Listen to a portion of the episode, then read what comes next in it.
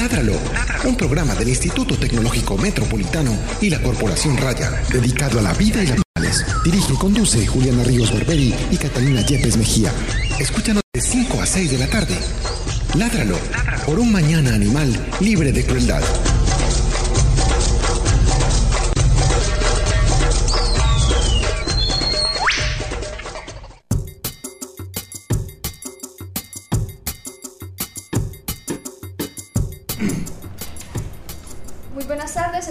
Edición 35 de nuestro programa Ladralo, un programa de raya con el apoyo del Instituto Tecnológico Metropolitano dedicado a la vida y la protección de los animales. Mi nombre es Juliana Ríos Barberi, soy directora de este programa, estudiante de Ingeniería Biomédica del Instituto Tecnológico Metropolitano del sexto semestre. Ay, ya cambiaste el orden. Ay, Valía que no, variar, es que variar. Me confundí, me confundí. Mi nombre es Catalina Yepes Mejía, médica veterinaria, eh, codirectora de la corporación y de este programa. Y mi nombre es Andrés Camilo Puentes y la práctica de comunicaciones con la Corporación Raya, dándoles a todos ustedes, nuestros más queridos oyentes, un saludo especial, especialmente a los que están conectados en streaming. Así que les pido a toda la mesa de trabajo que un saludito ahí a la cámara. Para todos los oyentes que nos escuchan a través de www.livestream.com slash ITM Radio. Recuérdense que si ustedes quieren dejarnos todas las preguntas para los que están aquí acompañándonos en el programa Ládralo de este jueves, se pueden comunicar a la línea telefónica en la ciudad de Medellín 440-5135 y por supuesto dejar todas las preguntas en las redes sociales localizándonos como Corporación Raya. Eh, hoy tenemos unos invitados muy importantes, vamos a tratar un tema bastante interesante y una problemática que se está presentando en nuestra ciudad y vamos a presentarlos, voy a dejar que ellos se presenten solos. En orden, en orden. En orden. Empieza- empezamos por acá. Eh, mi nombre es Carlos Delgado, soy biólogo. Bueno, mi nombre es Juan Manuel Obando, soy, pues, me gradué de Ingeniería Forestal. Actualmente soy estudiante de la maestría en Bosques y Conservación Ambiental y también soy integrante de Taira, que más adelante les contaremos eh, de qué trata. Bueno, mi nombre también soy bióloga y hago parte pues del colectivo Aburra Natural y en este momento ayudando también pues como en el lanzamiento de Taira, de lo que le vamos a contar más adelantico. Eh, muchachos, aquí siempre hacemos unas preguntitas De rigor. de rigor que son bobadas, pues. Eh, cuéntenos ustedes cuáles son sus hobbies, qué les gusta hacer, en qué se entretienen, aparte pues del tema que vamos a tratar hoy. El que quiera contestarnos. Eh, no sé, pues los animales son una pasión para mí y la vida silvestre también. Entonces, en ocasiones, pues no es como que haya una diferenciación en trabajo y hobby. Pero, pues además de eso, me gusta mucho el ciclismo y, y correr. Bueno, a mí me, me gusta bastante estar como en la montaña, caminando, sobre todo en zonas altas. Eh, lo disfruto bastante y lo hago frecuentemente. En ese momento también estoy caminando bastante algunas vías del Valle de Aburrá. Y algo que disfruto plenamente en mi vida son como las, los atardeceres junto, junto a mi perro, por así decirlo, en algún, en algún espacio verde de la ciudad. ¿Cómo se llama el perro? Se llama Chocolate. Un saludo para Chocolate. Bueno, eh, yo me salgo un poquito de lo de los animales, me gustan mucho, comparto mucho con ellos, pero a mí me fascina bailar. Ah, Bailar qué es- ¿Y qué? ¿Bailar qué? ¿Qué De música? todo, lo que me toda, toda, toda. Pues reggaetón no mucho, pero, pero, Pero en los demás géneros sí. Sí, y Qué salsa en especial, la salsa me encanta. ¿Usted ha ido a un lugar que queda por allá por el, el Hotel Nutibara, donde la gente baila porro y bailan cosas? No, no, Sí, vaya, cosas. tengo que ir. Vaya, vaya. Sí. Son- Es un balcón, es un balcón, segundo Vea, piso y... Bailarines. Antes había en San Juan un, un sitio así, que era una academia, y- pero había unas noches en que se reunía la gente y a, a bailar. Nosotros fuimos un día, pues no vamos a poder contar aquí nada más, pero fuimos un día. Yo no sé bailar, o sea, admitámoslo, no. Y, pero me gusta mucho el merengue, como el merengue, tal, tal. Eh, Entonces fuimos y yo, "Ay, bueno, a bailar. Y, y pues salí haciendo el ridículo, pero quedé muy impresionada porque las personas que iban allá eran profesionales del baile, impresionante, y todo el mundo, y era un ambiente muy chévere porque todo el mundo bailaba con todo el mundo, no había como, esta es mi pareja, no, todo el mundo sacaba a todo el mundo y me pareció bien bacano. Ay, muy rico esos lugares en que se Sí. concentran a bailar Eso, realmente. a bailar pues, nada más, a bailar, sí, como a nada más, pues como a conquista y esas cosas, no, es puro bailoteo. Toca ir a probarlo entonces. Sí. Sí, es muy chévere, la verdad. Bueno, Nosotros hicimos un poquito el ridículo, pero bueno. usted no, yo, yo que soy como un poste. Fue terrible, fue terrible. Desde ese momento de mi vida dije, no, esto no es para mí, yo definitivamente... Y me gusta, a mí me gusta el merengue, pero no, después no para ¿Cómo qué. es el merengue, Andrés? Eso se lo aprendí al maestro Andrés. López. Bueno, en fin, eh, muy bacano. Entonces, bueno, está muy bien. Vamos a hablar de las noticias de la semana. Yo creo que la noticia más importante de esta semana surgió en los días Es momento, anteriores. es momento, es momento de la noticia de la semana. noticias de la semana en Ládralo. En Ládralo. Eh, sobre el plan de desarrollo que fue aprobado en el Congreso de la República, en el cual están incluidos eh, los animales. Eh, me parece que es, bueno, primera vez en la vida que pasa esto. Sin embargo, pues el plan de desarrollo tendrá otros puntos controversiales en otros temas, pero me parece importante que se hayan incluido los animales y el bienestar de ellos en este, en este proceso de patria, será. Por llamarlo de alguna manera. Sí, sí. No, claro, es muy importante y, y de ahí pueden surgir cosas muy buenas para todo el país, pues porque mm, sabemos que Medellín y digamos que Antioquia tiene un adelanto bastante marcado en el tema del bienestar animal, pero falta mucho por hacer en el resto del país, entonces pueden partir cosas muy buenas.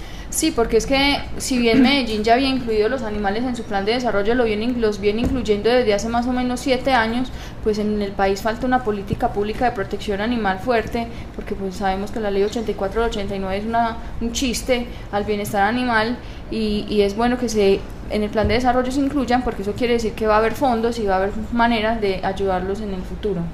Claro que sí, que lo, o sea, sobre todo que va a haber apoyo a los proyectos que se hagan a nivel de cada uno de los departamentos, entonces pienso que es muy importante. También hay otra noticia, pues que es hasta, pues suena gracioso lo que voy a decir, pero es bien interesante porque eh, recientemente el, el Mattel, Mattel eh, retiró Eso su se llama marca. que el productor, el que... Sí, Sí, el La fabricante, compañía la propietaria compañía de, de una de Barbie. las marcas importantes que es Barbie. Barbie retiró el apoyo a SeaWorld. El- ellos tenían una muñeca Barbie entrenadora de ballenas or- de orcas, de ballenas asesinas. Y eh, debido a la presión que se hizo con un documental que sacó eh, el CNN que se llama Blackfish, que dio pues muchas vueltas por el contenido controversial que tenía y por la forma en que abordaba pues la problemática de SeaWorld y los animales en cautiverio, pues decidieron, ya pues es, es muchos, muchas personas han decidido quitar el apoyo a SeaWorld, pero pues que Barbie haya retirado su muñequita es muy impresionante y me parece que es una forma de presionar de alguna manera a que SeaWorld cambie su modelo de- económico porque ya es hora de que entiendan que esos pobres animales están metidos en una poseta y que no deben estar pues ahí haciendo mara- maromas para que la gente se entretenga. A mí me parece un, pues un punto importante, sobre todo que, que una empresa de esa magnitud haya, haya encontrado como la forma de manifestar su inconformidad y, y bueno, pues sí, es, es hora de que Sibor recapacite. Y también se demuestra que las el- la fuerza pues como de la, la presión de la ciudadanía que ha manifestado tanto de rechazo contra SeaWorld pues sí funciona en alguna medida y que puede lograrse grandes cambios para los animales. Hay otra noticia, yo la voy a dar porque pues es una noticia me pareció muy triste, es una noticia en una historia aterradora y es en España en un zoológico había unos chimpancés, se llamaban Adán y Eva. Hay muchas historias de dónde salieron los chimpancés, unos dicen que los tenían millonarios, que los ponían a fumar, a hacer piruetas, que los chimpancés son eh, primates que muy relacionados pues genéticamente con nosotros y estaban no sabemos, pues uno nunca va a poder saber qué piensa un animal o cuáles son sus motivaciones, pero decidieron escapar del cautiverio, rompieron los barrotes y escaparon juntos. Eh, a Eva, a un kilómetro, dos kilómetros del cautiverio, la, mata- la mataron a balazos. Y Adán estuvo en fuga, corriendo por su libertad hasta el día de, hasta esta mañana, pues hora Colombia, que fue encontrado ahogado. eh, tratando de huir por la libertad. Y yo creo que ese es un llamado mm, de que volvemos a hacer. ¿Qué está pasando? O sea, ¿qué es lo que demonios estamos haciendo? Yo no he podido entender que, que- cuál es la motivación del ser humano. Encerrar unos animales para uno verlos hacer un- una maroma que es- ni siquiera está Que es ni siquiera antinatural. está originada en Ujú. su comportamiento natural, sino que es una cosa completamente ridícula. Y Es la que se gente paga por ir a ver es- un animal secuestrado obligado a hacer estupideces.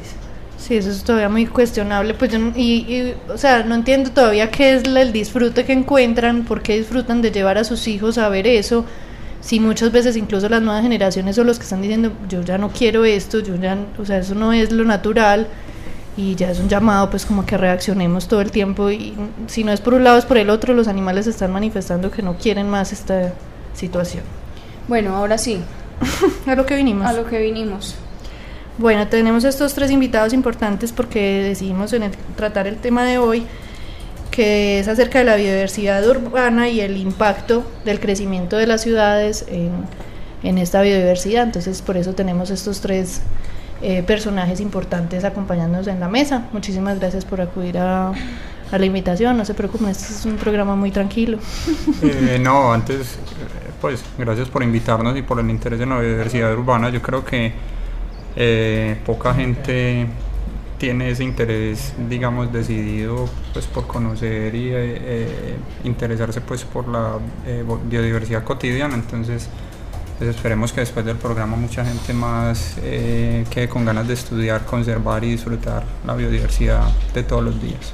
Hablemos de qué es Aburrá Natural, qué es Taira, qué hacen en la ciudad. Pues empecemos con Aburra Natural. Aburra Natural es un, digamos, un espacio virtual eh, donde damos a conocer los eventos de historia natural y biodiversidad que cotidianamente experimentamos en el Valle de Aburrá y en áreas aledañas. Eh, ese espacio surgió, digamos, hace más o menos seis años, eh, pero hace más o menos 15 o un poco más veníamos estudiando la biodiversidad urbana del Valle de Aburrá, especialmente de las laderas y también de- del barrio de cada uno de nosotros. Eh, durante esas investigaciones pues dábamos a conocerlas pues como en espacios técnicos o científicos pero no había eh, la posibilidad de contarle a la gente qué es lo que estábamos haciendo y, y seguíamos publicando en- como les digo en escenarios científicos pero a la par veíamos que la gente ignoraba cada vez más eh, esos eventos que le digo, las especies que conviven con nosotros día a día. Entonces, eh, pues dije, no, debe haber un espacio como donde le contemos a la gente eh, las aves que hay, los mamíferos que existen, las plantas eh, que ocurren también no solo en los jardines, sino, pues como les digo, en las áreas aledañas. Entonces, eh, creamos ese espacio. Bueno, Itaira fue una idea que, que surgió junto a Aburrá Natural, por decirlo así, caminando algunas carreteras surorientales del Valle de Aburrá. Y cuando ex- eh, experimentamos y la tristeza que nos producía los, los cadáveres de los animales arrollados por vehículos. Entonces eh, comenzamos a juntarnos eh, con Aburrá Natural, con otros amigos de la bici errante que nos ayudaron con el logo de Taira, con otro espacio alterno de Aburrá Natural que se llama Bicicletas para la Biodiversidad. Y pensamos no solo en una aplicación como tal, una aplicación móvil que permitiera a las personas vincularse a la conservación de la biodiversidad local a través de, de la comprensión de la problemática de atropellamientos, sino también es una manera, digamos, de monitorear las carreteras, de entender la problemática y de proponer soluciones que, que no siempre pues están acorde con, con las soluciones, digamos, momentáneas que surgen de algunas instituciones, sino eh, tratamos de entender, digamos, la problemática de otra manera y creemos que, que enseñando y difundiendo lo que conocemos y la biodiversidad que encontramos puede ser una mejor alternativa en tiempo y en espacio para solucionar la problemática de atropellamiento. Yo creo que muchas personas se preguntan siempre cómo surgen estas iniciativas. ¿De qué manera logran ustedes llevar a cabo estos dos proyectos? ¿Cómo los realizan? ¿Cómo inician? ¿Cuáles fueron los orígenes? No, como les digo, eh, Aburrá Natural, pues básicamente, yo no sé, una tarde me senté y empecé a escribir los textos iniciales. Pero como les di- digo, ya venía un proceso pues como de investigación y, y, y de no encontrar un espacio así, que resumiera todas las cosas, pues eh, los eventos naturales de la ciudad. Entonces, pues simplemente eh, me senté, empecé a escribir los textos y, y puse, eh, y puse el, eh, bueno, los textos sobre la plataforma y ya. Eh, y, y- y luego empezamos eh, ya muy cerca a empezar los primeros textos, era como un resumen de las investigaciones previas que yo había hecho. Pero luego eh, empezamos a, a involucrar una eh, tecnología relativamente nueva en el Valle de Aburrá para ese entonces y era monitorear con cámaras automáticas los eh, bosques eh, de, la- de las laderas del Valle de Aburrá. Eh, porque nos interesaba que las notas pues no solo tuvieran texto, sino que fueran acompañadas, eh, digamos, de videos, ilustraciones y fotografías. Entonces, ya empezamos a construir las notas y, y- y se van eh, construyendo en la medida que acumulamos eh, pues más observaciones sobre lo que les digo, la cotidianidad de la biodiversidad. Muy bien. Y en el caso de Taira. Eh, bueno, es una historia un poquito larguita porque, digamos, desde mitad de, la- de mi carrera eh, tuve la oportunidad de, de trabajar en la realización de una guía de aves del campus de la universidad. Y realmente me sorprendió el desconocimiento que tenemos de la biodiversidad, incluso en espacios que frecuentamos día a día. Y, y a partir de eso, pues un cambio importante en mi vida porque, digamos, uno de los trayectos, la manera de caminar en los espacios que frecuenta no los vuelve a hacer de la misma manera. Yo estaba pendiente ya de los sonidos, de- del movimiento de otras especies, de mirar si estaban anidando y qué se estaban alimentando. Y entonces ahí empezó como mi interés por, por conocer lo que, lo que me rodeaba. Finalmente, para, para realizar mi tesis de pregrado, estaba haciendo en una reserva ubicada en la parte alta del Escobero llamada San Sebastián la Castellana y estaba haciendo un inventario de aves allá. Y como pues obviamente subía constantemente por la vía del Escobero y ya había conocido pues el, todo el proceso de ahorro natural, los artículos que había, el artículo que había realizado Carlos sobre atropellamientos en esa vía, eh, empecé, empecé cierto día encontré un, un cadáver de un animal que pues yo no tenía ni idea qué era. Entonces me comuniqué con Carlos y le dije lo que había encontrado, resultó ser una chuchita de agua. Y, y a partir de ese momento me surgió, digamos, un nuevo interés y cada vez que subía por el escobero ya miraba otras cosas, estaba pendiente de otros detalles y estaba pendiente pues mi graduación, había, aún no había, eh, digamos, resultado la fecha de grado y estaba en un viaje en Urrao. Y por cuestiones de la vida me tocó volver en una grúa tipo 3 de la mañana desde Urrao y en ese trayecto pues jamás en mi vida he tenido la oportunidad de tantos mamíferos como vi devolviéndome desde Urrao hacia Medellín. Vi aproximadamente tres zorros perros eh, alrededor de una decena de zarigüeyas una tamandúa ya llegando a las zonas bajas del río Cauca. Y entonces me impactó muchísimo que jamás en mi vida he visto tantos mamíferos en un trayecto tan corto y en tan poco tiempo. Y además también hay una historia bastante bonita porque el señor de la grúa nos contaba que, que algo que él disfrutaba manejar en las noches era, era la posibilidad de ver animales cruzando la vía. Y entonces el señor manejaba una velocidad demasiado prudente. Cada vez que nos encontramos un animal, él bajó las luces, esperó que el animal cruzara y pudimos disfrutar pues de esa biodiversidad, de ver unos ojos brillando en medio de la noche, de... Entonces es una alegría, digamos, de en el momento, pero a la vez también es preocupante porque sabía que era una... La realidad es que los atropellan frecuentemente en las carreteras y, dije en ese momento, no, si voy a hacer una tesis de maestría, la voy a hacer en, con atropellamiento de fauna silvestre en el Valle de Aburrá. Entonces empecé a, comunicarme con Carlos frecuentemente. En ese momento Carlos se encontraba en Australia, pero ya una vez él regresó aquí a la ciudad de Medellín, pues pudi- pudimos juntarnos un poco más. Empezamos a, a monitorear las carreteras conjuntamente y nació la iniciativa, como les digo, desde Aburrá Natural y desde Taira para tratar de proponer soluciones adecuadas al contexto local del Valle de Aburrá. Muchos eh, conductores de camión, mejor dicho, ese es el único que dice pues que, que, Que baja las que luces respeta la respeta. fauna. No, pues. de hecho él me contaba que, que hay muchos compañeros, pues no sé si será una cosa general, pero me decían que, que incluso tienen como un comportamiento que dice que el animal no se les puede escapar. No sé si hace parte de alguna creencia o qué, pero eh, digamos ¿Cómo es intencional el... Ah. O sea, que no se les puede escapar a- al cruce del carro. No puede quedar vivo, pues. Exacto, que no puede quedar vivo. Entonces, no sé O sea, si sea como, una- general. como un pero- reto, pues. pero Todo el que, el que se me atraviese Lo lo va a estripar. Mm. Exacto, y ocurre también, digamos, con algunas especies que tienen algún concepto negativo, por ejemplo, lo que ocurre con las serpientes, puede ocurrir también con las zarigüeyas, la gente que piensa que es una rata gigante cruzando la vía, entonces que hay que arrollarla pues porque se trata de una rata gigante, independiente sea una rata gigante o una zarigüeya, creo que está también el- la parte del respeto a la vida. Entonces es una cosa preocupante en las carreteras y por eso le apuntamos a que, a que la educación y el, conocimiento no solo permitirá salvar muchos animales o que crucen libremente las vías del Valle de Aburrá, sino también en áreas aledañas o en cualquier región de- del país, por así decirlo. Es la única manera, creo que, de reproducir ese comportamiento en varias vías y en varios conductores.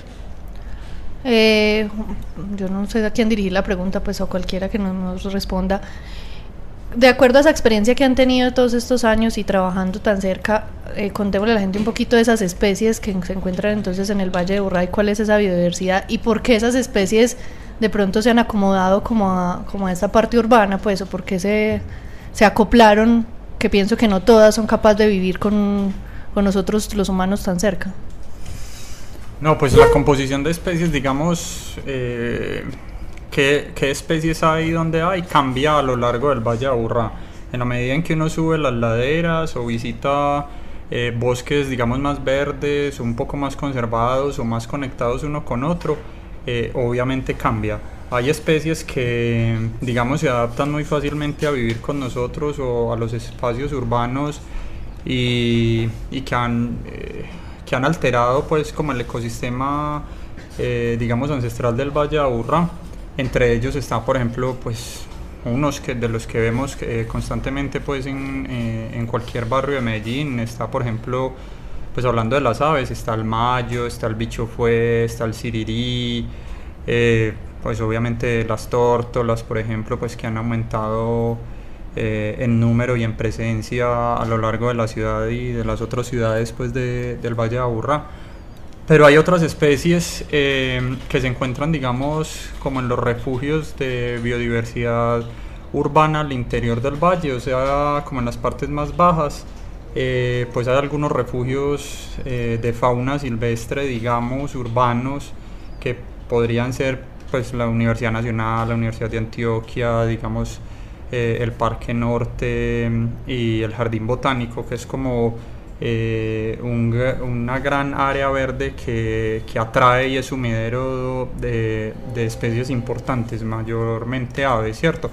Pero si vamos hacia las laderas, especialmente hacia el sur, hacia el, so- el costado suroriental del Valle de Aburrá, que es lo que más eh, hemos estudiado, especialmente eh, Envigado en la parte alta y digamos Caldas también y bueno, Sabaneta eh, también tiene elementos muy importantes. Hay una fauna que no vamos a encontrar dentro de la ciudad y entre ellas están, eh, por ejemplo, pues el puma, el tigrillo, hay varias especies de tigrillos de hecho. Eh, está jaguarundí, están otras especies de animales carnívoros como de mamíferos carnívoros como el olinguito, pues que, que es muy especial tenerlo aquí. Que fue boom cuando... Sí, lo, lo- Cuando lo digamos que lo describieron hace poco, pero eh, incluso en la colección, digamos, los animales que en algún momento sirvieron para la descripción original, hay un animal que fue colectado en Santa Elena, pero eh, hace mucho tiempo, hace yo creo que más de 100 años, pero no sabíamos que, que era tan especial. Eh, apenas se produjo eh, la descripción de la especie, como les digo, ha empezado a aparecer en muchos sectores del, del Valle Aburrá. Eh, desafortunadamente también ha sido atropellado en las laderas eh, por carros, especialmente en el Escobero. Eh, pero como les digo, esas partes eh, verdes especialmente, eh, subiendo eh, por el Escobero, hay unas zonas muy muy interesantes que tal vez albergan la biodiversidad más en número y en endemismos. La, es la zona más importante en todo el Valle de Aburrá. Es una zona frágil, delicada, con pocas conexiones y donde la fauna está sometida a, a presiones de diferente tipo, entre ellas pues el que hemos hablado que es el atropellamiento de fauna o el que estamos trabajando pues como eh, con mayor eh, interés en- desde hace algunos años pues. ¿A quiénes se les denomina especies especiales? Especies especiales. Depende del contexto, ¿cierto? Pero podríamos decir que algunas especies especiales son esas especies que, por ejemplo, a nivel mundial están amenazadas. Por ejemplo, el tigrillo lanudo, pues hay políticas, interés de conservación a nivel mundial, ¿cierto? Hay otras especies que especiales, digamos, que son endémicas. Eh, es decir, que solo se encuentran en un territorio particular.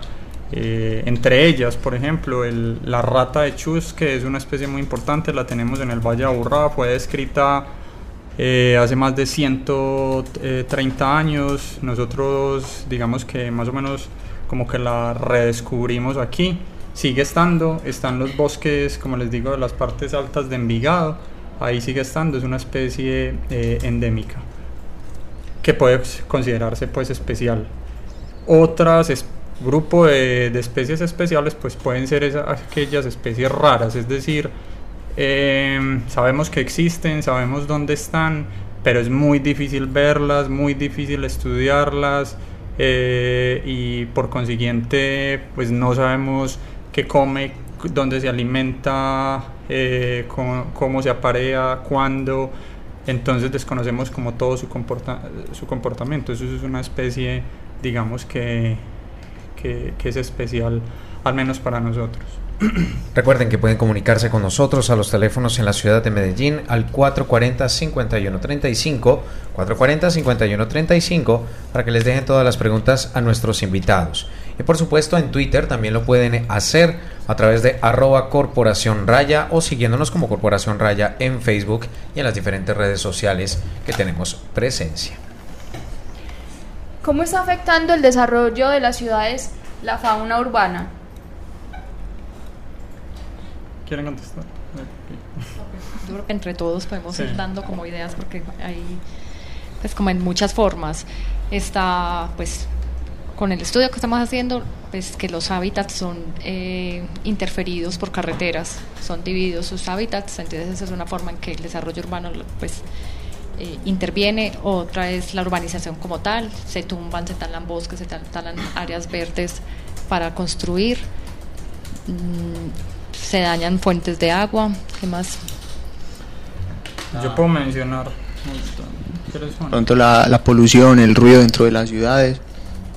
Eh, también está, eh, bueno, el hecho, por ejemplo, también hay una, una realidad que es la colisión de aves con, con ventanales de edificios, que es una, una problemática frecuente también y, y no sé si aquí hay estudios detallados dentro, de- dentro de la ciudad. En el jardín botánico unos casos Pues, de, Sí, jardín, en el jardín botánico hay colisiones de aves y en algunos otros de las áreas verdes urbanas que les menciono. Por ejemplo, en la Universidad Nacional pues también tenemos conocimiento que ocurren colisiones eh, especialmente de aves. También hacia el sector suroriental del Valle de Aburrá también hay muchas colisiones, especialmente cuando se levantan los edificios nuevos. O sea, cuando la infraestructura es nueva, nosotros sospechamos que empieza a haber más colisiones porque es Que no una las tenían en su estructura recorrido. eh, nueva. Pero las colisiones también aumentan cuando llegan las especies migratorias, ¿cierto? Y aparentemente hay un eh, en- aumento en el número de especies y casi todas ellas migratorias. Por datos eh, básicos que tenemos, eh, más o menos el 94% de, de aves que colisionan en el Valle de Aburrá eh, mueren. Eh, y tenemos un listado no recuerdo cuál, qué número de especies están colisionando en este momento en el Valle de Aburrá. Sin embargo, las evidencias científicas publicadas en, en revistas, digamos, como les digo, técnicas o científicas, eh, provienen de Bogotá. Ahí se han estudiado un poquito más, tampoco mucho, pero hay, digamos, al menos como esa documentación científica. Nosotros eh, no hemos publicado nada al respecto, pero tenemos datos.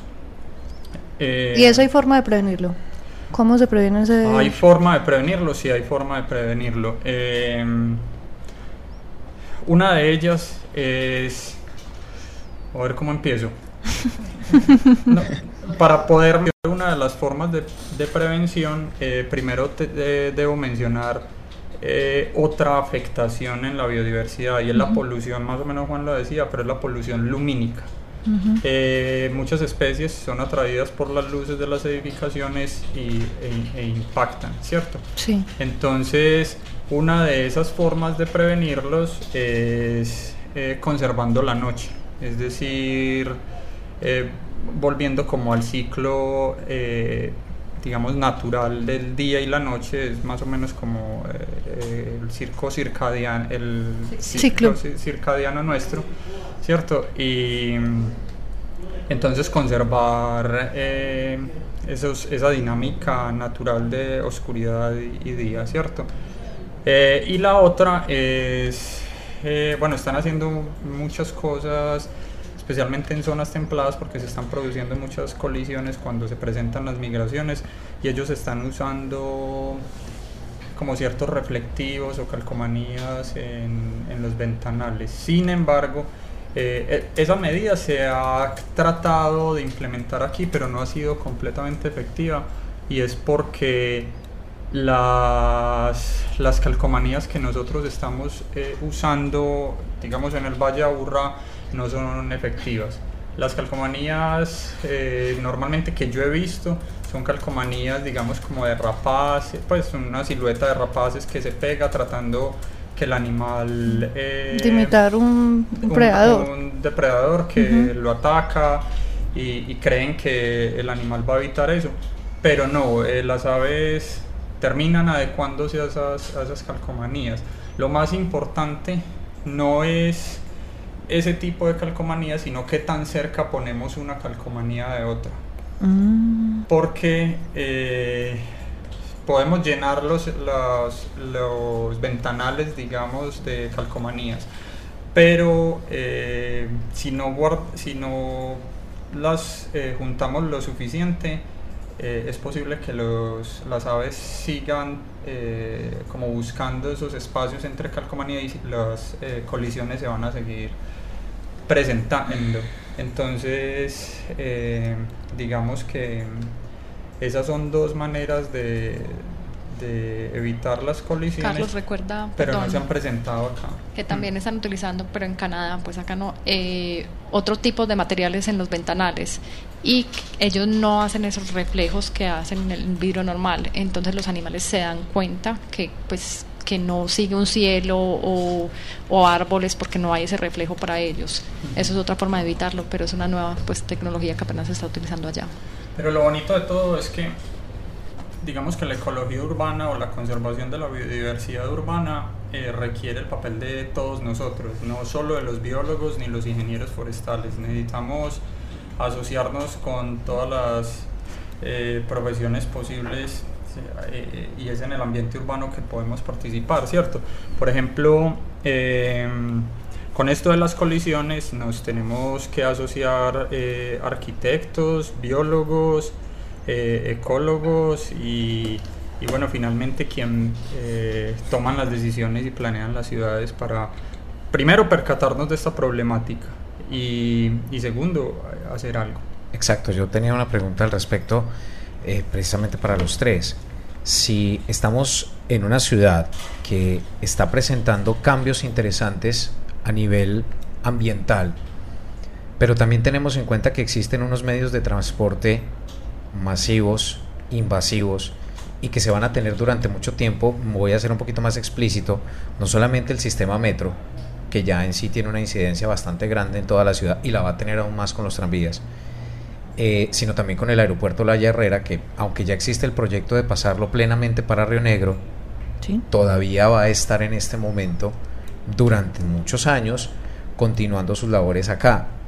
¿Cómo lograr esa interconexión de trabajo o por lo menos mirar o contarle a los oyentes qué debería más bien hacer estas instituciones a la hora de tener en cuenta estudios como los que ustedes realizan para proteger la biodiversidad, que es que el impacto ya no es solamente contra objetos fijos o móviles, transportes por las vías, sino también aéreos, como los aviones, los drones, los helicópteros eh, a escala, entre otros elementos. ¿Ustedes qué propondrían o cómo debería entablarse esa relación que ustedes aseguran? Está difícil la pregunta, pero me voy a arriesgar a decir algo. Eh, no, eh, o sea, ¿Con qué no la jugamos nosotros? Con documentar la biodiversidad y darla a conocer, ¿cierto? Eh, que sepan qué hay, dónde está y cuál es su comportamiento. Con esa no la jugamos nosotros, evidenciar esa biodiversidad y, ojalá eso permee a las personas que, que, toman esas decisiones. Sí, sí, me, sí totalmente. Es decir, eh, vamos a construir unas nuevas edificaciones, por ejemplo, vamos a hacer una intervención del espacio público no sé dónde, pues ojalá que, que, consultaran, digamos, a Burra Natural en este caso y, y, pudieran identificar, bueno, o, o se empiezan a preguntar qué hay ahí, cómo eh, a- a- afectamos esas especies, qué particularidad tienen y pues de esa manera es la contribución nuestra. Igual es importante también, y en otro tipo pues, de intervenciones de la ciudad, por ejemplo, en, en proyectos que requieren tala de árboles, que requieren, digamos, desaparecer cierto- ciertos espacios verdes, creemos que es importante también la forma en la cual se monitorea o se evalúa el impacto ambiental. O sea, eh, creemos que un monitoreo debe ser a largo plazo, que no es lo mismo, digamos, monitorear un árbol cuando está florecido que atrae, que atrae un tipo característico de fauna cuando está fructificando. No es lo mismo si evalúas un árbol y la fauna que puede atraer solo en la mañana. Hay árboles que, por ejemplo, son importantes para las aves nocturnas. Si, por ejemplo, la persona que va a ir a, a mirar el impacto que puede tener la tala de ese árbol, evalúa el árbol a las 12 del día pleno sol, seguramente no va a encontrar ningún o poco pocas aves, digamos, asociadas a ese momento, pero si va a las 6 de la mañana se puede dar cuenta que la diversidad es diferente. Lo misma, a veces la ligereza también en la que se talan árboles viejos que obviamente pues a veces ofrecen un peligro para, para los ciudadanos porque se pueden caer en cualquier momento, pero, pero digamos ya la- las condiciones de la madera o esa, o esa descomposición que empieza a sufrir el tronco de la madera es clave muchas veces para atraer insectos y eso es muy importante digamos para alimentación de carpinteros, para la eliminación de, de loritos, de, de pericos, de guacamayas dentro de, dentro de la ciudad y entonces sería importante antes que tomar la, la decisión basada en una sola observación o en dos o tres visitas de campo se llevar un monitoreo y una documentación como dice Carlos de la, de la biodiversidad a largo plazo asociada a ciertos sectores de la ciudad. Ya hablamos un poquito de las amenazas, pues o de los factores que están amenazando con mayor fuerza y de las especies que existen y de la diversidad. ¿Cuáles de esas especies son las que han visto, según los estudios que están haciendo, son las más afectadas? Pero afectadas en términos generales o con la problemática de atropellamientos o Como en general. Pues bueno yo creo que Carlos podría hablar un poquito de digamos el requerimiento de digamos de grandes carnívoros y, y la presión pues sobre los ecosistemas de la parte de alta montaña en el Valle de Aburrá y después podemos entrar un poquito al tema de atropellamientos ok Pues es que yo creo que, que la problemática más grave que están en, eh, en términos de disminución de la biodiversidad que están padeciendo las laderas es el atropellamiento. Entonces yo creo que, que- que es bueno que menciones pues, eh, pues que, has- que- que venimos obteniendo eh, de- por el atropellamiento. Bueno, Carlos ya más o menos monitorando 15 años en la vía del Escobero, ¿cierto? Y ahí se encontró que el 50% de la diversidad de mamíferos que estaban en ese sector han sido afectadas en algún momento por la problemática. Son más o menos entre 15 y 17 especies. Eh, los marsupiales son afectados en gran medida. También los, los carnívoros, por ejemplo, que generalmente requieren grandes territorios y en un, digamos, en una, en un paisaje compuesto por parchecitos de bosque dispersos o, distantes, donde cada vez la presión por la construcción de, urbanizaciones y de parcelaciones los disminuye, los aísla y fuera de eso están atravesados a través de carreteras, pues son bastante afectados en la problemática porque necesitan cierta cantidad de presas, cierta cantidad de espacio para sobrevivir y por eso muchos de esos es difícil o- o digamos casi imposible encontrarlos en entornos tan urbanos en este momento. Hay otra problemática que de pronto no mencionamos y, y- y nos gustaría tocarla en algún momento y es la digamos la cuestión con especies con especies domésticas, Ay, espere, la no transmisión de la pregunta, enfermedades. ya Ah, bueno, perfecto. Venga, pero primero, antes de todo, vamos a recibir una llamada. ¿Aló? ¿Aló? Hola. Hola, Juliana. Hola, Pilar. ¿Qué más? ¿Bien o qué? Bien. ¿Qué ha hecho? ¿A trabajar? Ah, bueno, saludes a los perros. Bueno. Y Anastasia. Julia, tengo unas preguntas. Sí. Primero, eh, pues como que tanto afecta la fauna doméstica, o sea, nuestros perros, pues si tienen como algún estudio de, mm, de qué tan tanto impacto pues generan los perros y gatos pues domésticos en esa fauna doméstica y si esto es como para preocuparse o no. Sí. Segundo, eh, ¿qué opinión tienen como sobre los cebaderos? O sea, si es positivo o es negativo. Y tercero, quería preguntar si por acá por donde yo vivo, que es en San Félix, arriba, cerca de las antenas, quería saber si saben si por aquí hay un linguito. ¿Sí qué? Olinguito. Listo, Pilar. Bueno. Muchas gracias por llamar. Bueno, Chao. Pili. chao. ¿Quién quiere contestar? Eh, sí. Eh, ¿Quién quiere? Sí, los, eh, primero pues debo decir, somos amantes de los gatos, somos amantes de los perros, tenemos perros en las casas y yo creo que eh, el perro mío es el organismo no humano que más adoro en la vida, ¿cierto? Pero, pero los perros y los gatos desentendidos, vagando libremente, eh, son un peligro potencial eh, para la fauna silvestre, no solo del Valle de Aburrá, sino de pues cualquier parte en el mundo y las documentaciones, digamos, científicas abundan, ¿cierto? Eh, recientemente hemos empezado a estudiar como con un poco más de decisión eh, la depredación de eh, fauna silvestre por gatos y nos preocupa. Las, el gato doméstico ha aumentado en popularidad, pero también yo creo personalmente que desconocemos los efectos que tiene el gato doméstico en la fauna y, y no le damos el cuidado que requiere. El gato doméstico desatendido es un depredador completo. Él, es un felino como un jaguarundí o como un eh, tigrillo lanudo de los que tenemos aquí en el Valle de Aburra, ¿cierto?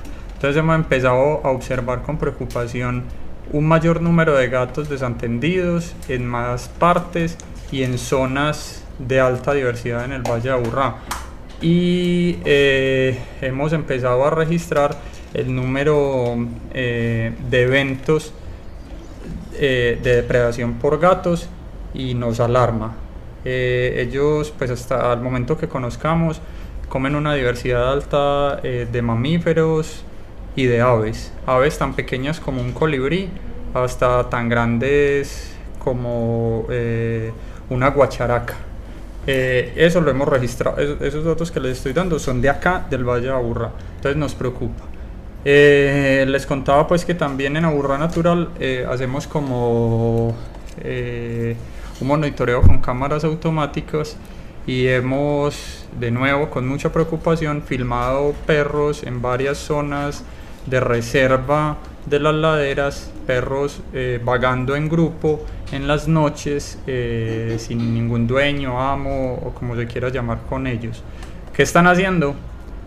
Lastimosamente daños, porque pues el efecto de los perros en los ecosistemas es devastador. Eh, por ejemplo, tenemos en, en el área del Valle de Aburrá el zorro perro y es eh, estos perros domésticos vagando pues pueden ser eh, potenciales transmisores eh, de parásitos. Y esos perros y los gatos pues para puntualizar pues pueden llevar a la extinción local también por depredación y competencia con otras especies. Yo creo que es importante Carlos que, pues, que la gente entienda que no estamos tratando de satanizar. Hay un problema técnico un momento por favor No estamos tratando de satanizar en ningún momento estas mascotas. De hecho, somos muy amantes de los animales, tenemos nuestros propios perros y gatos, pero a la invitación es más bien a una tenencia responsable de estas mascotas, saber que ellas pueden tener un impacto en la vida silvestre y por eso invitar pues a todos sus dueños a que los tengan más vigilados, que pues igual los cuiden su alimentación y todo, pero que no los dejen desatendidos porque ellos, especialmente los gatos, pues eh, su instinto depredador sigue siendo muy desarrollado. Los perros cuando salen en compañía, perales, también lo hacen, pero el caso de los gatos es realmente delicado. No, aunque no tenemos todavía estudios pues muy concretos en, el Valle de Aburra, yo creo que sí deberíamos empezar a, alarmarnos y por lo menos esa invitación a, estar atentos de, con ellos, pero hay otros sitios del mundo, en Australia, los gatos domésticos son grandes responsables de pérdidas de especies. Entonces, pues no tenemos que esperar a llegar a esos casos para realmente alarmarnos. No, tener una tendencia responsable ahora, saber que ellos les gusta cazar, eh, aquí cazan una gran variedad de especies y, y que los pues debemos cuidar. Sí, la invitación, como ella dice, siempre es a tenencia responsable, pues para que no vayan de pronto a decir, ah, ahora están... claro, no, por supuesto, ¿sabes? también es, proteger nuestro gato, nuestro perro, que no lo envenenen, que no lo pise un carro, que no le pasen otras cosas, pero haciendo algo tan simple que creo que es básico, pues de, compartir la vida con un animal doméstico, también estamos permitiendo que, que muchas especies de fauna silvestre no sean afectadas. Ahora quedó pendiente fue la pregunta del olinguito. Y del cebadero. Sí, Y el cebadero. ¿Quieren contestar o contesto? Eh, pues si quieren, eh, me atrevo a contestar algo del cebadero.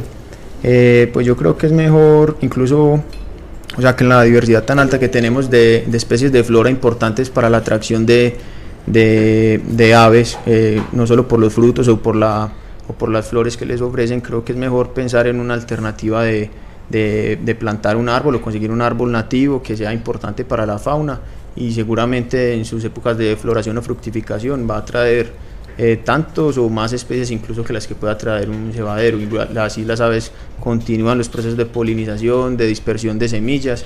Entonces, eh, personalmente, no tampoco es que esté en contra de los cebaderos o que lo vea como lo peor del mundo, pero considero que es más importante y digamos más, más natural, por así decirlo, eh, un árbol nativo importante para la fauna que un cebadero como tal. Yo complemento un poquito lo de Juan. Eh, a mí me preocupa lo de los cebaderos y eh, adoro las aves, eh, pero me opongo a los cebaderos. Los cebaderos eh, se empieza a documentar ciertas problemáticas. Digamos que por hacer bonito mm, terminamos haciendo involuntariamente muchos daños. Y es que, mm, y estoy hablando particularmente pues de la transmisión de parásitos y enfermedades, porque los cebaderos son un punto de aglomeración eh, de diferentes especies y de muchos individuos. Y cuando eh, esto ocurre, eh, hay ciertos parásitos y yo, eh, ¿quién es que es veterinario? Yo. Bueno, me puedes corregir si no, pero ahí están eh, los isóspora y, y que hacen parte pues de un grupo general de, de coccidios, creo. Y es, este tipo de parásito tiene efectos grandes digamos, en, en el metabolismo y la digestión de ciertos animales y, y, y- y lleva a, a la muerte eh, de muchos individuos. Y la transmisión de ese parásito es vía fecal oral, ¿cierto? Y, y es muy posible, como se empieza a ver, que la transmisión de ese coccidio, al menos en las aves, que son las que frecuentan los comederos, eh, se esté presentando, o sea, la alta tasa de mortalidad que se ha presentado en algunos sitios se deba a la presencia de, come- de- de comederos. Por lo que les digo, los, las aves eh, se aglutinan ahí, hay alimento contaminado, agua contaminada y, y- y empieza pues la cadena de transmisión. Y además es un parásito que se enquista, entonces permanece mucho tiempo en el Exacto. ave y lo está eliminando por largo tiempo en las heces. Exacto. Y bueno, eh, la otra pregunta que en San Félix, arriba Olinguito, yo personalmente no, nunca lo he visto allá. Una pili. No, pero es que él no tiene visión omnipotente. Mantén la esperanza. De pronto. No, hay muchas regiones desconocidas, pues, Sí. eh, a, a pesar de estar tan cerquita. Entonces, sí, hemos tenido otros registros de otra fauna, pues, interesante en, Sa- en San Félix. Pero yo, como les digo, personalmente no lo he visto y no conozco registro de Olinguito ahí. Pero podemos preguntar a otros amigos que han estado viendo en estos Claro. días olinguitos y le haremos saber. A ver, Pili, ahí, ahí va. Eh, preguntando un poco, eh, colocándonos en el lugar de muchos de los oyentes que se empiezan a interesar por, por estos temas, digámosles o contémosles así más o menos rápido respecto al atropellamiento de fauna, en qué lugares específicos se tienen estadísticas donde se presentan mayor, digamos, tránsito de especies para que los mismos conductores tengan en cuenta y empiecen como a reaccionar de alguna manera en el momento en que se las encuentren en las diferentes vías. ¿Cuáles son esos lugares en el Valle de Aburrá o en la ciudad de Medellín donde se pueden encontrar eh, mayor cantidad de especies? Bueno, pues nosotros, digamos, hemos tratado de dar el mensaje varias veces que sin importar la carretera, siempre existe la posibilidad de, encontrarnos un animal cruzando la vía, ¿cierto? Pero obviamente a medida que, digamos, estamos atravesando entornos un, mejor conservados que los que encontramos en las zonas urbanas, pues hay mayor posibilidad de que aumente no solo la frecuencia de, individuos que, están cruzando la vía, sino también el número de especies como tal. Nosotros nos hemos enfocado en dos vías principales que comunican el Valle de Aburrá con el Valle de San Nicolás, que son la variante Las Palmas y el Escobero. El Escobero en este momento yo creo que por, por datos que tenemos, es, la frecuencia es mucho más alta que la variante Las Palmas. Incluso, como les estaba contando ahorita, Carlos durante 15 años ha comentado que al menos 17 especies de las 34, 35 que se pueden encontrar en el escuadro han sido afectadas por, por vehículos en, en algún momento. De mamíferos no voladores. De mamíferos no voladores, exacto, para aclarar ese dato ahí. Eh, pero, por ejemplo, existen algunas diferencias. Por ejemplo, en, en el escobar es más frecuente encontrarse mamíferos arrollados. En la variante de Las Palmas son más frecuentes las aves arrolladas. Eh, todo depende también, o sea, los puntos en los que intersecta la, en los que la carretera divide. Hay veces que está cortando, digamos, corredores biológicos. El escobero, por ejemplo, es un área verde y, digamos, relativamente bien conservada, inmensa. Entonces, la posibilidad de encontrarse un animal en el escobero en cualquiera del trayecto es, es bastante alta. En lo que llevamos del año, en estos meses, eh, llevamos alrededor de 60 registros de, de animales atropellados en solo esas dos vías. Eso quiere decir más o menos, digamos, 15 registros por mes. Y eso que nosotros no estamos monitoreando constantemente, ni, ni, o sea, no podemos hacerlo todos los días ni las 24 horas. Seguramente los, las cifras son mucho más elevadas, pero por eso también la aplicación con la gente que está constantemente, los ciclistas, los peatones, los conductores, que son los que hacen uso de las vías, nos permite tener mayor cantidad de datos y entender mejor la problemática y proponer mejores soluciones. En lo que va en el momento de, de Taira nos han enviado 4 o 5 registros, pero esperamos que, que sigan pues que la gente siga pendiente y no solo los animales atropellados, también nos interesa y ojalá pues para contrarrestar esta tristeza que nos produce encontrar un animal muerto, podamos tener registros de animales vivos cruzando la vía y seguros, porque digamos una labor dura, es triste, eh, una vez se siente, pues sí producen hasta ganas de llorar, pero consideramos que alguien debe asumir esa responsabilidad y, y digamos meterle, meterle el pecho a la situación para que, para que deje de ocurrir pero históricamente también yo creo que todos o todos los que hemos tenido posibilidad en algún momento de viajar hacia la costa, sabemos que por ejemplo yendo hacia la región caribe son desastrosas pues para el atropellamiento de fauna. Eh, eh, gente que me ha contado, digamos, el Alto de Minas también es preocupante, la carretera Medellín-Bogotá pues ni se diga. Pero digamos, eh, eso es una cosa que nos va a permitir entender la aplicación, tener otro, otros datos de otras carreteras, de otras regiones por fuera del Valle de Aburrá. No, yo quería com- complementar un poquito, pues en zonas urbanas también encontramos atropellamientos, es decir, cerca a esas zonas verdes que les contaba al principio de, de la Universidad de Antioquia, el Jardín Botánico o algunos otros parques, por ejemplo el Parque eh, del Amor en Calasanz, también son eh, relativamente frecuentes eh, los atropellamientos, si hablamos del casco urbano, pero quería notar que eh, el efect- los efectos del transporte motorizado eh, no, o, o el efecto del transporte motorizado no solo es el atropellamiento, el atropellamiento es uno de muchos. Y eso eh, es importante pues tenerlo claro. El atropellamiento es el problema más evidente porque vemos los cadáveres en, en el asfalto, ¿cierto? Pero hay otros problemas que incluso pueden ser mucho más dramáticos que el atropellamiento, pero simplemente los eh, ignoramos y los ignoramos más que el atropellamiento. Y uno de esos problemas es el ruido. El ruido es eh, catastrófico también para la diversidad, ¿cierto?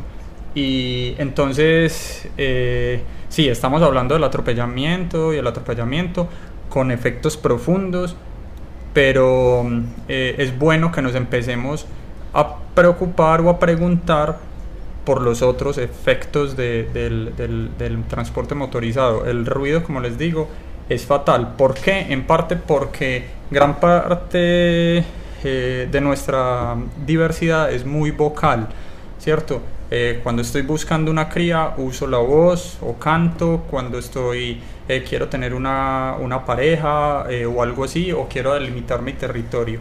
Pero si encuentro carros eh, cerca mío, moviendo, o ca- carros o motos, moviéndose eh, con un ruido alto que compite con el mío, me impide comunicarme y eso es nefasto, ¿cierto? Pero podríamos haber- hacer un programa solo del ruido. Solo de las incidencias que las motos, por favor, las motos no son solo peligrosas para las personas. Ya quedó claro. No tengo nada en contra de eso, pero Ellos sí. pero realmente yo no elegiría la moto como un medio de transporte. Eso sin decir, por ejemplo, todo el derramamiento de aceites, porque la multiplicación, o digámoslo con la palabra que debería ser, la proliferación de talleres mecánicos en las diferentes lomas de nuestra ciudad. Lo digo porque yo, empezando la, eh, digamos, el, eh, el barrio de Belén Altavista y la cantidad de talleres que ya hay por lugares. Y todavía hay quebradas, y hay canalizaciones, y hay todavía zonas que no han sido urbanizadas. No sé todavía por qué no se han trepado por allá, pero, pero hay, tienen que existir muchísimas especies. Yo, por ejemplo, no tenía noción de que el ruido afectara de esa manera, es un dato importante. Muy Hacer como esas dos acotaciones para los oyentes. Primero esa, no que no tengan moto, sino que, hombre, ¿por qué le tiene que quitar el silenciador? Claro, no, total. Qué cosa tan brava. Motos de dos tiempos sin silenciador. Felices, andando por las calles. Y adicionalmente... Y fuera de eso pitan. Y fuera de eso pitan. Mm. Y adicionalmente, invitar a todos los oyentes, ya como nos han dicho eh, estas personas invitadas acá con nosotros, a utilizar las redes sociales también para comunicar eso. Datar un poco más. Si se hace con accidentes de tránsito, sí, sí, si se busca al, ¿cómo es? Al, al, Delincuente. al no, al no, pues sí, tanto al delincuente, al bárbaro. si se encuentran los bárbaros de la vida, ¿por qué no hacer reportaje más bien de, de especies animales que se estén encontrando en diferentes vías? Ustedes que son los que están movilizándose por todo el país. Sí, la invitación ahí sería pues que ellos Sí. Tenemos problemas con ese micrófono, pues. Pues, invitación de nuevo a los conductores a que rebajen sus velocidades también, pues no le quiten los silenciadores o pongan pues más mofles de- en los carros y eso. Pasar de pronto a velocidades menores también, el, el ruido en general es menor que un motor muy acelerado y pues para nosotros es muy importante la invitación a que ellos pues se eh, conozcan Taira, conozcan a Burra Natural, eh, hay la otra eh, iniciativa que es Bi- Bicicletas para la Biodiversidad y como decías, nos reporten, nos pueden reportar animales usando la vía, animales cruzando la vía, animales atropellados sobre las vías, no tienen que ser solamente las carreteras aledañas, también en las calles de Medellín uno ve animales atropellados en, en palomas, eh, pues muchas aves también las ve atropelladas acá, nos cuenten.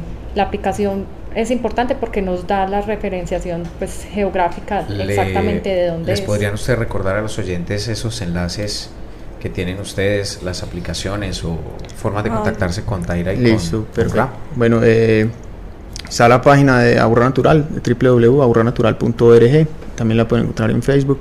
Eh, Taira está en este momento taira.co, Taira es con, con Y. Eh, la aplicación la pueden encontrar en Play Store, Taira como tal, con, con Y, tiene el logo también que, que representa pues eh, el mamífero que tenemos aquí en la ladera del Valle de Borra, que es la Taira, que incluso hace parte de nuestro logo porque eh, digamos, representa la, esperanza para nosotros de las no colisiones. Jamás lo hemos encontrado atropellado en el Valle de Aburrá, no tenemos un registro y esperemos que, que, digamos, es- se continúe así la realidad, no solo para la taira, sino para muchas otras especies y por eso la taira es, es parte de nuestro logo. Y Bicicletas para la Biodiversidad es eh, www.bicicletasparalabiodiversidad.org. Ahí también hay una, una plataforma muy sencilla de- para registrar todos los, los sucesos de atropellamiento. Muy bien. No, muchachos, muchas gracias. Yo creo que no sé si quieren agregar algo más. Juana. Pues a mí me gustaría un poquito que les contáramos a los oyentes eh, qué es lo que estamos, pues qué, dato, qué tipo de datos nos sirven. Es, es importante. Bueno, van manejando, encontraron una colisión o alguien o un animal cruzando. Eh, con Taira pueden georreferenciar, como ya les mencioné, pero también hay espacio para comentarios. Es importante para nosotros eh, saber si, pues ellos qué tipo de animal creen que es, si estaba muerto hace mucho tiempo. Hay varios tipos, pues hay varios tipos de comentarios que nos sirven y que es importante, pues que le invito a la gente a que también, pues si no tienen tiempo, listo, tomen su foto, envíenla y listo. Pero si pueden enviar algún comentario, bienvenidos sean. Toda la ayuda es bienvenida. Sí, por ¿Algo favor, más? utilicen las redes sociales, acotando el consejo de la directora de hace unas semanitas. Utilicen las redes sociales para este tipo de Con buenos fines. No, el consejo tuyo fue que por qué tenían que No, no, no fue un consejo, consejo, un momento. fue una fue una aportación no que usted fue un aporte que realizaste respecto Ah, sí. a las redes sociales. Eh, hago fe de ratas. Eh, por lo tanto, para aconsejar a los oyentes que no publiquen su vida personal, Íntima. sus personal, sentimientos, nada. emociones, consideraciones, deseos de su... No. No. Por favor, utilicemos estos Para medios de comunicación para reportar algo que es trascendental para el desarrollo social y ambiental, que es la protección de las especies en todos los lugares donde se encuentran. Y eso, eso que usted dice eh, es compartir conocimiento. Para eso deberían ser las redes de arquitectura virtual. ¿Listo? Muchísimas gracias. A usted, muchas gracias por la invitación. Eventos, campañas, jornadas de vacunación, esterilizaciones, encuentros, conferencias. Todo en la agenda de la semana en Ládralo. Bueno, la agenda de esta semana empieza mañana, viernes 8 de mayo, en la plazoleta Barrio 13 de noviembre, en la carrera 23, con calle 56HG y 56HE. Oh, por Oh, Dios. por Dios. Es una subdivisión Dios, de la subdivisión. Nunca en mi vida había visto. Yo había visto hasta doble A. ¿Cómo nota que no salgo de laureles? Dios mío. Bueno, interesante la nomenclatura citadina. Va a ver mañana una jornada de implantación de microchip. Recuerden que estas jornadas son completamente gratis, organizadas por la alcaldía de Medellín. Eh, se reparten 50 cupos y usted lo único que debe llevar es la fotocopia de su cédula por ambos lados y la, la cuenta de servicios de Medellín. Este servicio solo es para Medellín, ni para Envigado, ni para Bello, ni para Copacabana. Es completamente gratis. Se reparten 50 fichos que se le dan a las primeras 50 personas que lleguen. A las 51 ya no le van a dar. Entonces, por favor, eh, llegue temprano para evitar inconvenientes. Y también el miércoles 13 de mayo va a haber esta misma jornada de implantación de microchip en el barrio Pablo Escobar, calle 38B con carrera 26E en la plazoleta, desde las 8 y media de la mañana hasta las 2 y 30 pm. El miércoles 13 también hay otra cosa. El miércoles 13 hay una cosa súper importante, más importante que todo en la vida. es el lanzamiento de nuestro documental y de la exposición fotográfica realizada en la última jornada que hicimos, que fue en el mes de enero en Capurganá. El lanzamiento se va a realizar en Teatriados. Esto es un teatro ubicado en Prado Centro. Estén muy atentos porque próximamente vamos a estar eh, publicando nuestra publicidad, nuestros póster informativos para que sepan con mayor certeza el horario y la dirección y todo. Y por Eh, supuesto, sí, diga usted. directora. Usted.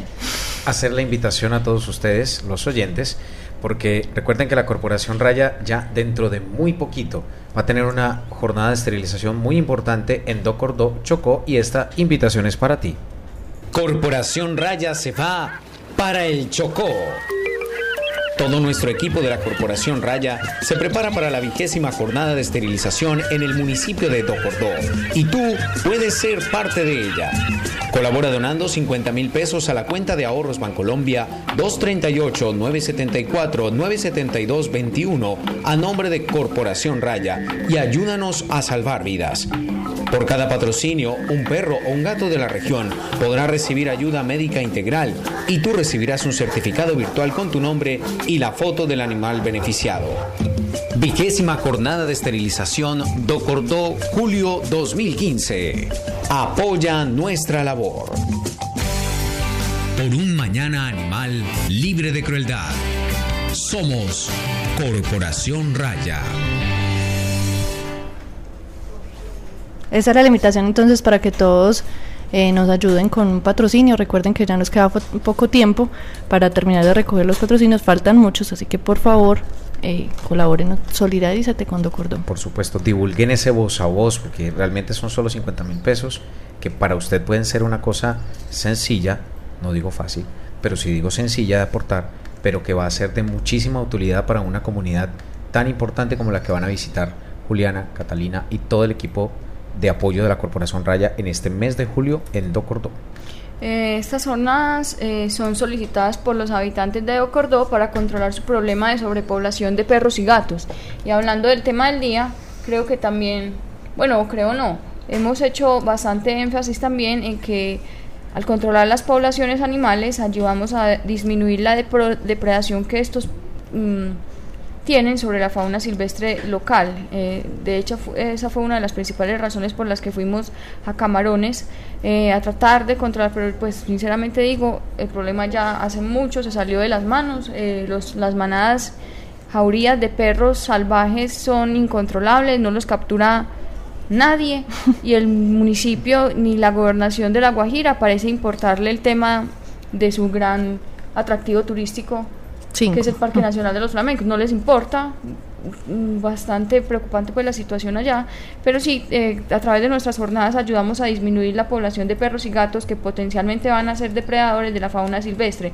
Recuerden que con un patrocinio se cubre la totalidad de una cirugía de esterilización y se evita que un montón de animales nazcan a ser abandonados, golpeados, maltratados, etcétera.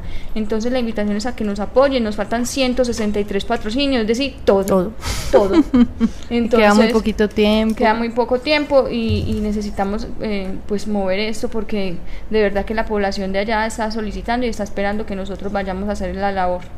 De nuevo la invitación para que vean el documental. En el documental van a ver lo que hacemos en estas jornadas. El documental es muy bien realizado, es, gracias a la corporación MACA, una corporación hermanita de Raya, amiga del alma y que nos está apoyando en toda la parte gráfica y difusión de estos contenidos. Entonces, eh, próximamente estaremos eh, dando más información acerca del lanzamiento de nuestro documental para que por favor estén muy atentos y ahí van a poder ver lo que hacemos en todas las jornadas y se van a antojar de vincularse y patrocinar. Vamos entonces a continuación con la sección de nuestra médico veterinaria, la doctora Catalina Yepes Mejía, aquí en Ladra. Cat Tip. Recomendaciones, consejos y soluciones veterinarias. Ládralo. Cat Tip. Cat Tip. Catalina Yepes Mejía es Corporación Raya.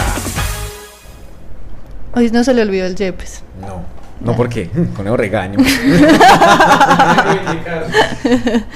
El cat tip de la semana es acerca de la tos en perros. Es una problemática que se presenta con mucha frecuencia. La gente a veces no sabe identificar cuándo un perro está tosiendo. Yo no les voy a dramatizar la tos, pero normalmente es una tos muy seca y lo que la gente dice es que está tratando de expulsar algo. Eso es tos, no Me es que se esté dicho, yo hubiera ahogando. grabado a Astro. Ah, un saludo No, para Astro que nos está escuchando. Da- David, Con mi ¿cómo- cómo abuelita. ¿Cómo que David, cómo estaba es? haciendo una ¿Cómo es la tosecita tos? por allá. No, pero esa es una tos de tísico. Bueno, la ca- las causas de tos en perros son muchísimas y van desde una simple infección respiratoria hasta una inflamación de la tráquea o hasta incluso problemas cardíacos o pulmonares más graves. Entonces no dejen de prestar atención a estos síntomas. Algunos, como les digo, son, son causados simplemente porque hay cambios climáticos y hay proliferación de bacterias y virus respiratorios que incluso a veces el perro es capaz de controlar sin necesidad de medicamentos. Pero eso hay que descartarlo, lo tiene que descartar un médico veterinario. En otros casos sí es mucho más grave y está asociado al uso inadecuado de collares de ahogo, a la inflamación de la tráquea o de las vías respiratorias superiores o incluso a problemas cardíacos que estén generando presión sobre la tráquea o aumento de líquido en los pulmones. Entonces es un síntoma que hay que prestar a- atención, no es que el perro se no es que yo creo que se ahogó con un arrocito que se come, entonces todos los días se ahogó con el arrocito a las 3 de la mañana, no. Generalmente no es que se está ahogando ni esté tratando de expulsar algo, sino que es un síntoma que hay que ponerle cuidado y que hay que consultar por él. Gracias. Con mucho gusto. Eh, bueno, no, terminemos nuestro programa diciendo que hemos aprendido mucho hoy. Esperamos que las personas que tengan inquietudes eh, pueden comunicarse con Taira y con Aburra Natural a través del Facebook, de la página web, de la aplicación. Eh, es importante que todo el mundo se vincule pues en este en este problema porque es que como dice Carlos el problema de la biodiversidad del atropellamiento de la, de la de todo lo que está influyendo sobre el exterminio de nuestra fauna no es problema como lo hemos dicho aquí también no es problema del defensor de animales del biólogo del, del ingeniero el problema de los animales es un problema de todos y todos si todos causamos el problema todos tenemos que buscar una solución. Entonces es muy importante que nos vinculemos a estas iniciativas y que desde nuestras posibilidades y contextos pues cooperemos para que se llegue a una solución pronta del problema. De nuevo, muchas gracias a nuestros tres invitados. Este espacio es de ustedes cuando ustedes quieran venir. Señorita directora, es que faltó hacerle la pregunta de la película. La pregunta de rigor. La pregunta. ¿Cuál fue la última película que se vieron? La última que vi, Esa es la cara que todo, todo el mundo hace. Que invitado que viene no puede irse. la, la repetí incluso, fue hace como tres o cuatro días, Django. Ah, buena. Sí, buena, mucho. Django. Yo no, yo no, eh, no fue la última, pero yo no sé si ya la vieron. Red Dog, perro rojo. Ay, yo lo vi de Australia. Bueno, bueno, Sí, lloré, bueno. lloré, lloré. Quien no la haya lloré. visto, por favor, Sí, búsquenla. muy buena, yo la tengo, lloré, lloré demasiado. Bueno, yo también, siempre que la veo, Es muy, muy, muy conmovedora. Ay, no, no, porque me acordaron de esa película. Y los Y Bueno. los agradecimientos. Los agradecimientos van para Carlos Pérez por la música de inicio de nuestro programa, El Cabezote, para José Julián Villa por la música que algunas veces escuchan de fondo y por supuesto para Andrés por nuestras hermosas cortinillas que hacen nuestro programa dinámico y amañador. Andrés. Es una cosa absolutamente preciosa, con gusto, como dice el Gordon. Y para Gretel. Ay, Gretel, Gretel, que siempre nos hace los diseños de nuestros, de nuestros programas. A ella le agradecemos mucho porque la molestamos demasiado. Por supuesto, no nos podemos ir sin re- escuchar eh, la parte que todos están esperando durante el programa, que son los consejos Yo no voy a decir nada. de nuestra directora. Hoy estás. Ah, no, sí, yo sí iba a decir una Sí, cosa. Sí, señora. Sí, había Sí, uno. eh, disculpen, voy a decir esto. Usted que estudia aquí, escúcheme lo que le voy a decir. Yo me enteré esta semana de que hay una página de los más lindos y los más lindas del ITM. Y yo dije, ¿qué demonios es esto? ¿Usted la conoce? ¿Usted la conoce, David? Esto es una ridícula. Vea, ¿sabe qué? El que creó esa página es un estúpido. Y el que lo- los que siguen esa página son más estúpidos todavía. ¿Por qué no crean una página que diga los más inteligentes del ITM, los más colaboradores del ITM, los más trabajadores del ITM, los que más ayudan a los compañeros en el ITM, los más lindos del ITM? No sean estúpidos. ¿Cómo se les ocurre crear una página así? ¿Cómo se les ocurre crear una página así? O sea, ¿en qué mundo estamos? Por eso estamos como estamos. Porque le damos prioridad a un gastan tiempo. ¿Cómo se gastan tiempo? es que, uy, no voy a mirar, uy, mira, uy, sí, esta está toda Pues, Sigan viendo Diomedes. en vez, de estar, en vez de estar estudiando para el parcial de diferencial que tienen esta semana, se la pasan viendo la página de los más lindos y las más lindas del ITM y repiten matemáticas especiales cuatro veces porque no son capaces de, de concentrarse en el estudio, sino que se las pasan viendo páginas bobas. Por Dios, cuando ustedes quieran darle un mérito a alguien que no sea por la belleza física, que sea por su capacidad intelectual, por su compasión, por su corazón, por su bondad, por su capacidad de hacer el bien al mundo, pero no porque es el más bonito, el más bon- la más bonita del ITM. Además, ¿quién dice quién es el más Eso bonito? decir yo, ¿y quién los juzga? ¿Quién, quién, quién, ¿Quién los postula? postula? ¿Quién los, pos- quién los No, yo no Entonces. ¿se miden por me gusta o qué? No, no sé, no sé, pero realmente me parece una pendejada que alguien que está estudiando una carrera profesional y que se considera a sí mismo un intelectual esté haciendo estas bobadas a estas alturas de la vida, eso que sea en el chismógrafo, cuando teníamos siete años, que uno hacía un chismógrafo en un cuaderno, eso sí era divertido, eso sí era divertido porque era un juego de niños, pero uno a esta edad, ¿quién, quién, quién hizo chismo? ¿Quién no hizo chismo? ¿Usted sabe qué es chismógrafo? Sí, Juana levantó la mano. Usted no sabe que no es que este pelado no le tocó. Pero el chismógrafo era algo muy divertido. Y era a los siete años. Ella a los siete años. Me dijeron, ay, es que fulano está en la página de los más lindos del ITM. Ah. Ah. ¿Qué es eso? O sea, por favor, David, vos estás consciente de lo que está, significa una página que juzgue la belleza física de un estudiante en lugar de su capacidad cognitiva. Ahí les Pues, dejamos la inquietud. es una- me parece una bobada y sinceramente me parece que si yo sé dónde está esa página, voy a llamar a Anonymous para que la tumbe y acabe con todos los servidores. He dicho. He dicho. De por Dios. Muy bien. Aprovechamos para despedirnos de todas las personas que nos han visto en el livestream.com slash ITM Radio. Gracias por estar conectados con ITM Radio. Chao. Chao. Ládralo, un programa del Instituto Tecnológico Metropolitano y la Corporación Raya, dedicado a la vida y la protección de los animales. Dirige y conduce Juliana Ríos Barberi y Catalina Yepes Mejía. Escúchanos todos los jueves de 5 a 6 de la tarde. Ládralo, por un mañana animal libre de crueldad.